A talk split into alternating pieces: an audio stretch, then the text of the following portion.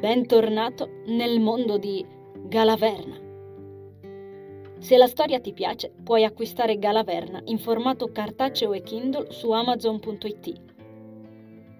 Mettiti comodo, il treno è in partenza. Buon ascolto.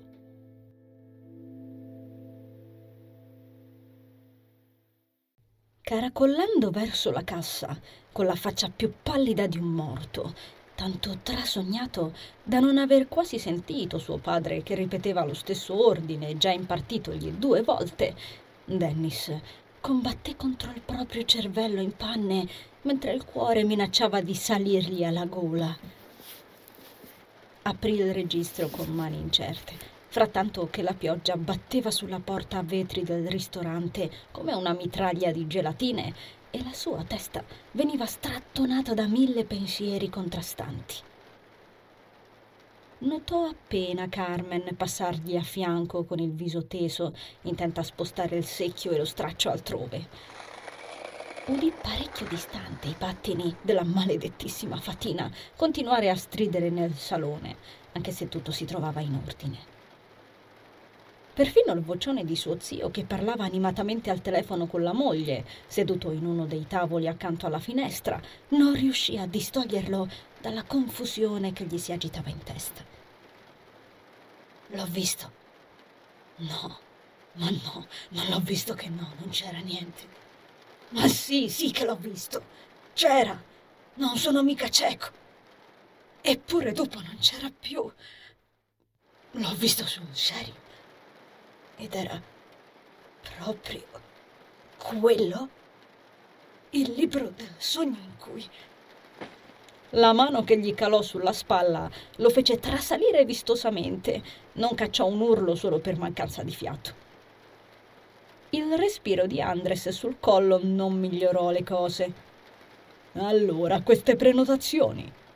gli chiese il padre un po' spazientito spuntandogli da dietro la spalla per spirciare il registro che Dennis teneva aperto in mano, senza riuscire a leggere una singola riga.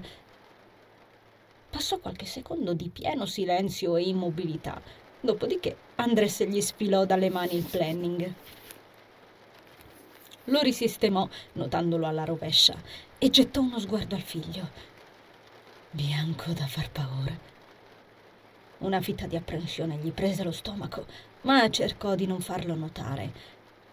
Cercò di dirsi che era solo l'effetto delle luci del lampadario, più vive con il maltempo esterno.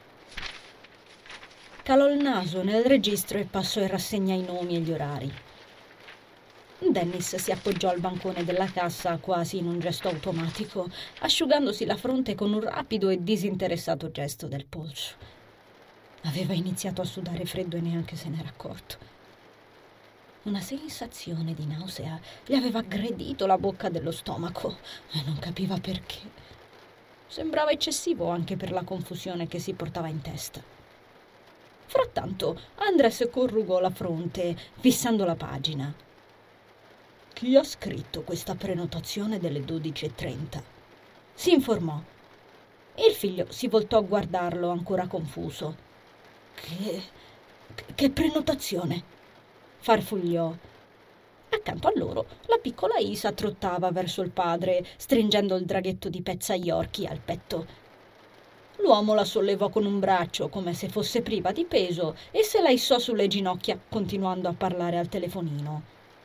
Anisa, ore dodici e trenta. L'uomo si toccò il mento. Mi pare presto. Se è così sarà qui tra dieci minuti e siamo in ritardo con gli ordini da sport. Come mai non sono stato avvisato? Andres strinse le palpebre in due fessure strettissime che quasi ingoiarono i suoi occhi scuri. Di chi accidenti è questa scrittura, tra l'altro? Mia no! Si affrettò a rispondere Dennis, sollevando le mani in un gesto di difesa. Non l'ho neanche toccato quel planning. Andres grugnì in risposta. Poggiò il planning sul ripiano e continuò a fissarlo, come se guardarlo appoggiato sul bancone potesse suggerirgli qualcosa di più. Si grattò il bendaggio sul braccio, apparentemente senza riflettere. Dennis ascoltò un'altra ondata di nausea farsi strada nella sua gola a quel gesto. Si stava grattando la cicatrice. Strano, brutto segno e assai strano. Fu tentato di farglielo notare, ma ci ripensò. Richiuse la bocca e si grattò l'ombra di barba che gli incorniciava il bel viso, mentre Andres sollevava di nuovo il registro. Bene, ciò vuol dire che dovremo essere rapidi. Tutto apparecchiato qui, lo informò Dennis. Fortunatamente suo padre aveva smesso di tormentarsi il bendaggio. Avrò bisogno di aiuto in cucina, in ogni caso. Il padre gli concesse un'occhiata rapida, velata di un'apprensione ben nascosta. Mi farò aiutare da Ernesto. Tu siediti un secondo che sei bianco in faccia. Aggiunse in un soffio suo figlio sgranò gli occhi. Questa poi, suo padre che manifestava emozione. Guarda che sto bene, esternò Dan. Andres prese fiato ed espirò a bocca serrata. Non disse più nulla, perse la presa sullo sguardo del figlio e si diresse da Carmen per capire se quella potesse essere la sua calligrafia. Dennis lo guardò camminare a passo svelto, sbigottito ancora cercando equilibrio appoggiato sul bancone. Ingoiò a vuoto, sentendo la gola arida. D'accordo, ma che cazzo succede?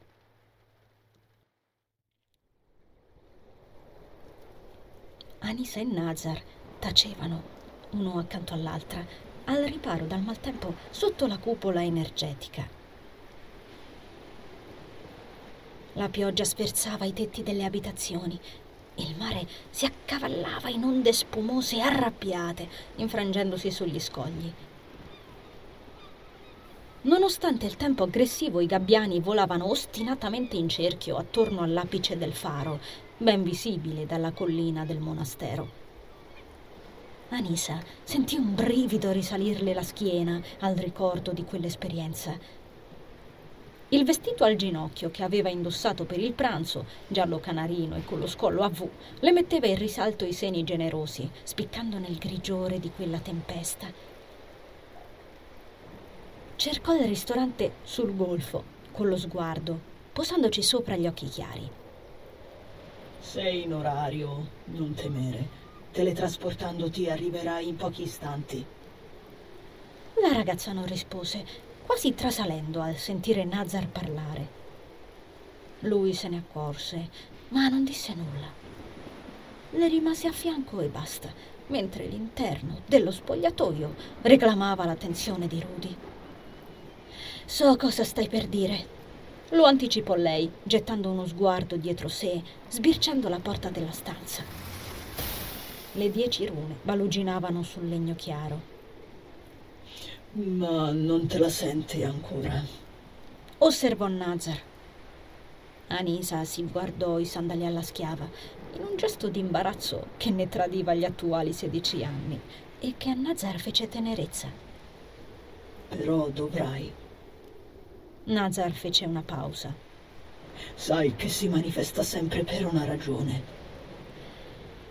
E solo quando serve aggiunse lei sussurrando in tono assorto. Non smise di fissarsi il cuoio scuro dei sandali, arrampicati sull'intera lunghezza della sua caviglia esile. Esattamente. Anisa inspirò di gola.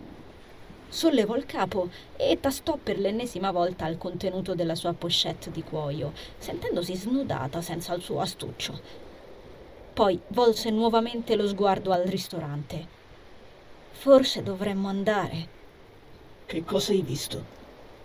chiese Nazar fuori contesto, di punto in bianco. La ragazza aggrottò le sopracciglia, confusa.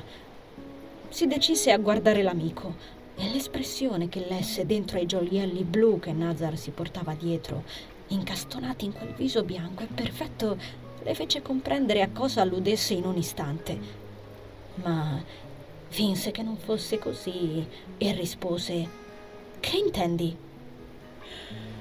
L'animale sacro ha il dono della preveggenza. Decise di spiegare Nazar, nonostante Rudy per lui fosse da sempre un libro aperto.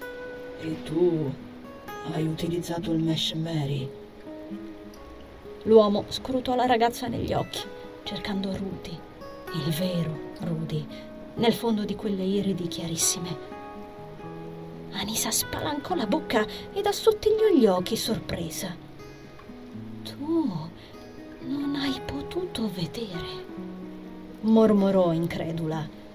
Quindi ci aveva preso. E non ho intenzione di scrutare nei tuoi ricordi senza permesso diventando invadente in un momento così delicato. Aggiunse Nazar. Perciò te lo domando di nuovo. Non ricordo. Lo interruppe Anisa. Solo immagini confuse, nient'altro. Nazar parve voler insistere, ma lesse senza sforzo la menzogna nell'energia dell'amica. Così non disse più niente. Le si accostò di più, le cinse delicatamente il braccio, così piano che sembrava aver timore di spezzarglielo inavvertitamente, si disse Anisa, e si teletrasportò con lei. Si ritrovarono all'istante sotto il gazebo del ristorante. Anisa si piegò in due per qualche momento, gemendo. Nazar, nonostante la sua solita attitudine a non palesare cosa gli passasse dentro, si lasciò sfuggire una smorfia di dispiacere. Le toccò la schiena con una mano ed il malessere in lei cessò di colpo. Si rialzò per poterlo guardare. Grazie. Fa attenzione ora esternò Nazar, non dandole modo di finire la frase. Ho visto che Dennis non è da solo. Anisa si passò una mano sulla treccia distrattamente e guardò l'interno del locale in un moto di concentrazione. Oh, ma dai, è, è quello che credo. A quanto pare, sì. Come mai si trova qui quell'anima? Perché non al faro, in altra forma? Nazar scosse impercettibilmente il capo. Ancora non lo comprendo. Fatto sorprendente, tra l'altro. Lo apostrofò lei con una punta di ironia. Mangiuc lo sentirà, aggiunse Nazar in tono serio. Anisa si augurò di aver soltanto immaginato l'apprensione in quella voce. Eh, non so quando abbia in mente di uscire allo scoperto. Che venga pure, sogghignò la ragazza, poggiando una mano sulla porta. Rudy è qui che lo aspetta a braccia aperte. Non essere insolente. La ammonì subito Nazar. Lei sbuffò. Va. Scomparve alla sua vista, ma la sua presenza era comunque chiara e netta, come il vento che portava gli schizzi di pioggia gelida fino a lei. Anisa si infilò nel ristorante richiudendosi la porta alle spalle. Un cane lupo nero, dal lucido e folto pelo lungo, che li aveva seguiti sin dall'interno del faro, senza essere notato, sbucò da dietro una colonna, sbirciando la ragazza. Scodinzolò.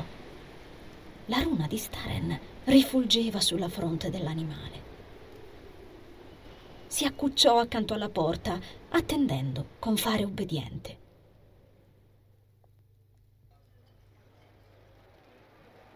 Fare il suo primo ingresso nel ristorante provocò in Anisa un brivido strano, qualcosa di mai testato in precedenza e che nel corso delle sue tante trasmutazioni non le era mai capitato.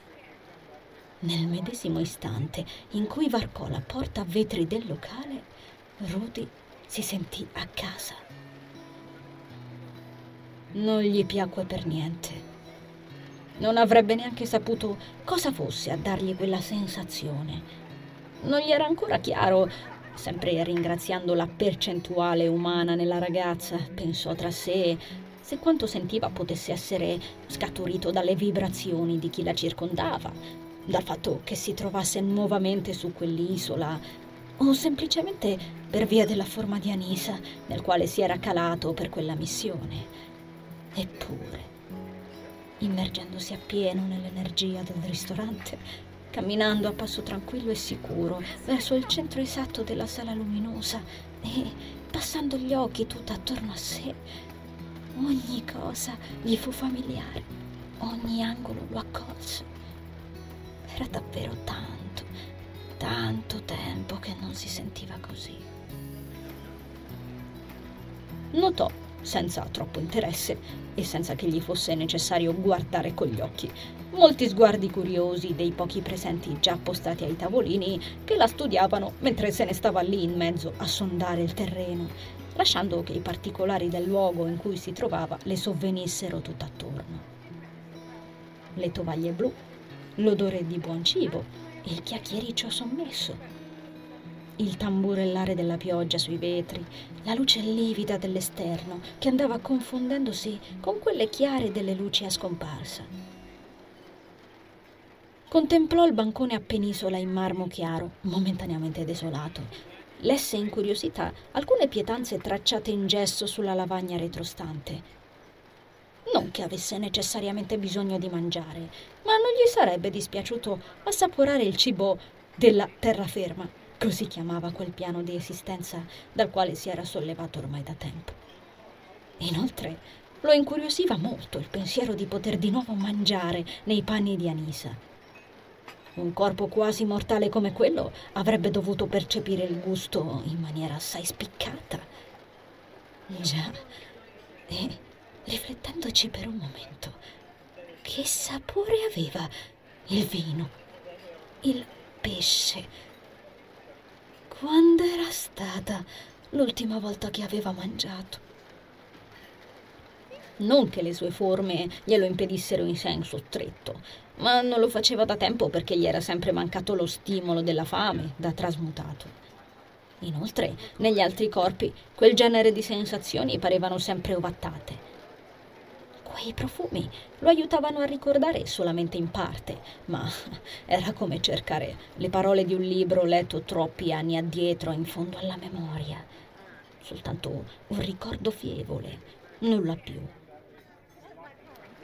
Lesse la scritta birra alla mescita sulla lavagna in gesso rosso e sorrise ancora. Forse, se fosse riuscito a godere dei piccoli vantaggi di quel corpo, avrebbe tollerato meglio tutto ciò che ne conseguiva. D'improvviso percepì una vibrazione scaturita da Nazar nell'orecchio, come se volesse richiamarne l'attenzione. Gli spedì un pensiero interrogativo. Non lasciarti sfuggire il punto importante, disse lui dentro la sua mente Subito dopo la ragazza percepì un formicolio sopra la testa, verso l'alto. Sollevò il capo e il fiato le si strozzò in gola. Nel centro esatto del soffitto, proprio sopra di lei, era dipinto un vasto affresco circolare, rappresentante una porzione di cielo azzurro appena spennellato di nuvole bianche. Attorno al cerchio di cielo giravano altre due linee concentriche più scure per dare l'idea di profondità, riuscendoci in pieno. Sembrava davvero un buco sul soffitto che poteva risucchiarti verso l'alto e portarti in volo. Ma non era il dipinto così ben fatto ad impressionarla. Per qualche istante i rumori attorno ad Anisa sembrarono insignificanti e si affievolirono. Il brusio, il tintinnare delle posate, i passi, la pioggia.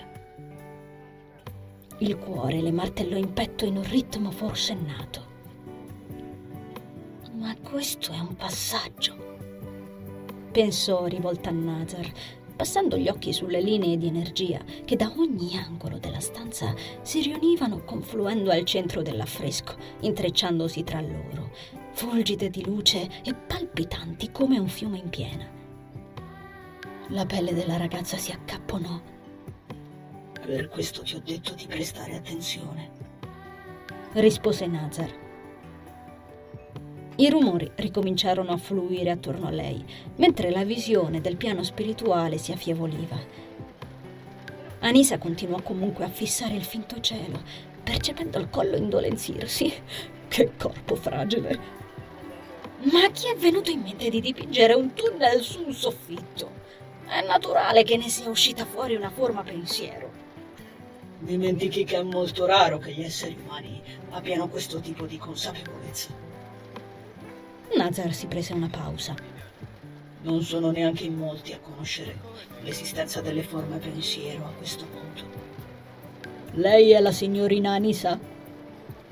La possante voce ad un palmo dal suo naso non la fece sobbalzare davvero di poco, ma distolse finalmente la sua attenzione dal passaggio. Anisa riportò il collo nella posizione naturale e squadrò l'omone in bandana dagli occhi scuri e risucchianti che torreggiava di fronte a lei, sovrastandola di parecchio. Un secondo brivido si arrampicò furtivamente sulla sua esile spina dorsale e la ragazza ingoiò a vuoto. La sua energia è opprimente, pensò tra sé, venendo subito intercettata da Nazar. C'è una ragione per questo. Anisa scandagliò in pochi attimi l'energia dell'uomo che aveva davanti e percepì una scaglia di gelo stritolarle le ossa. Ma cosa? L'omone si schiarì la voce. Anisa si riebbe. Uh, mi, mi scusi? Lei è la signorina Anisa? ripeté l'uomo pazientemente. Solo allora Rudy notò al registro che Andres, il suo nome era Andres, apprese un attimo dopo, teneva in mano. Ha prenotato per... Oh, sì, sì, eccomi qua. La ragazza sorrise affabilmente, stringendo la tracolla della pochette e drizzando le spalle. In carne e ossa. Comodo che Nazar fosse in grado di manipolare le linee energetiche per scrivere, si disse Rudy. Doveva soltanto a lui l'apparizione del proprio nome sul planning. Andres, nonostante non fosse certo la prima volta che una persona tanto bizzarra metteva piede nel suo ristorante, trovò quella ragazzina parecchio stravagante. Ma per qualche ragione ne fu infastidito la scortò al suo tavolo accanto alla finestra, dalla quale si poteva intravedere il mare, appena celato dalle sagome dei tavoli sparecchiati sotto al gazebo. Anisa era simile ad un minuscolo sole con i suoi capelli così chiari da sembrare bianchi ed il suo vestito giallo acceso sullo sfondo del cielo grigio e tempestoso dietro le finestre. Quando fu di nuovo sola con Nazar, Anisa si perse per qualche momento nella contemplazione delle gocce di pioggia che si infrangevano rumorosamente sui vetri, seguendone qualcuna con gli occhi. Il padre di Dennis. Esternò Nazar. Sì, l'ho capito solo dopo un po'. Hanno un'energia simile. Per qualche istante i due non parlarono fino a che Anisa si ricordò che in un ristorante è d'abitudine consumare del cibo, perciò mise mano al menù incominciando a sfogliarlo. Buon Dio, quanto tempo era che non sceglieva qualcosa da un menù? Si beò dell'ordine con il quale il tavolo era stato imbandito, dopodiché tornò a concentrarsi sulle cibarie. Era anche da molto che non sedeva ad una tavola apparecchiata. Hai riconosciuto le tracce energetiche rimaste imbrigliate alla sua, vero? E su quelle cicatrici. Anisa socchiuse gli occhi, rabbrividendo. A noi, in silenzio. Com'è possibile? domandò. Lo scopriremo a tempo debito. Un guizzo impercettibile la fece distogliere per un momento dal menù rilegato. Anisa guardò davanti a sé. Oh, ma guarda chi c'è, mormorò divertita. Di già. La piccola testa di Isabella, invasa dalla riccioluta baruffa di capelli rossi, spuntava intimidita da dietro la grossa spalla di suo padre, due tavoli più avanti. I due vispi e furbetti occhi blu la sbirciavano dentro quel musetto spolverato di lentigini, curioso ma anche intimidito. Quegli occhi le diedero i brividi. Erano così simili a quelli di Dennis. Il colpevole torna sempre sul luogo del delitto. Intervenne Nazar con un tono che le sembrò divertito, fattore raro, ma che nell'ultimo periodo sembrava emergere spesso. Anisa aggrottò la fronte, sbirciando la bambina da dietro al menù. Che intendi? Davvero non te ne sei accorto, Rudy? Anisa si prese qualche attimo di concentrazione, cercando l'energia della bambina. Dopodiché sgranò gli occhi. Ma... percepì Naza a ridere. Di nuovo.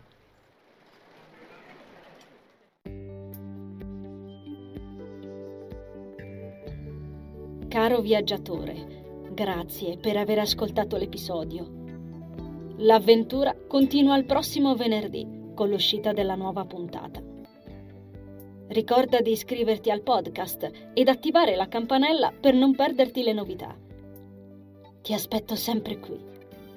Conservo il tuo biglietto. A presto!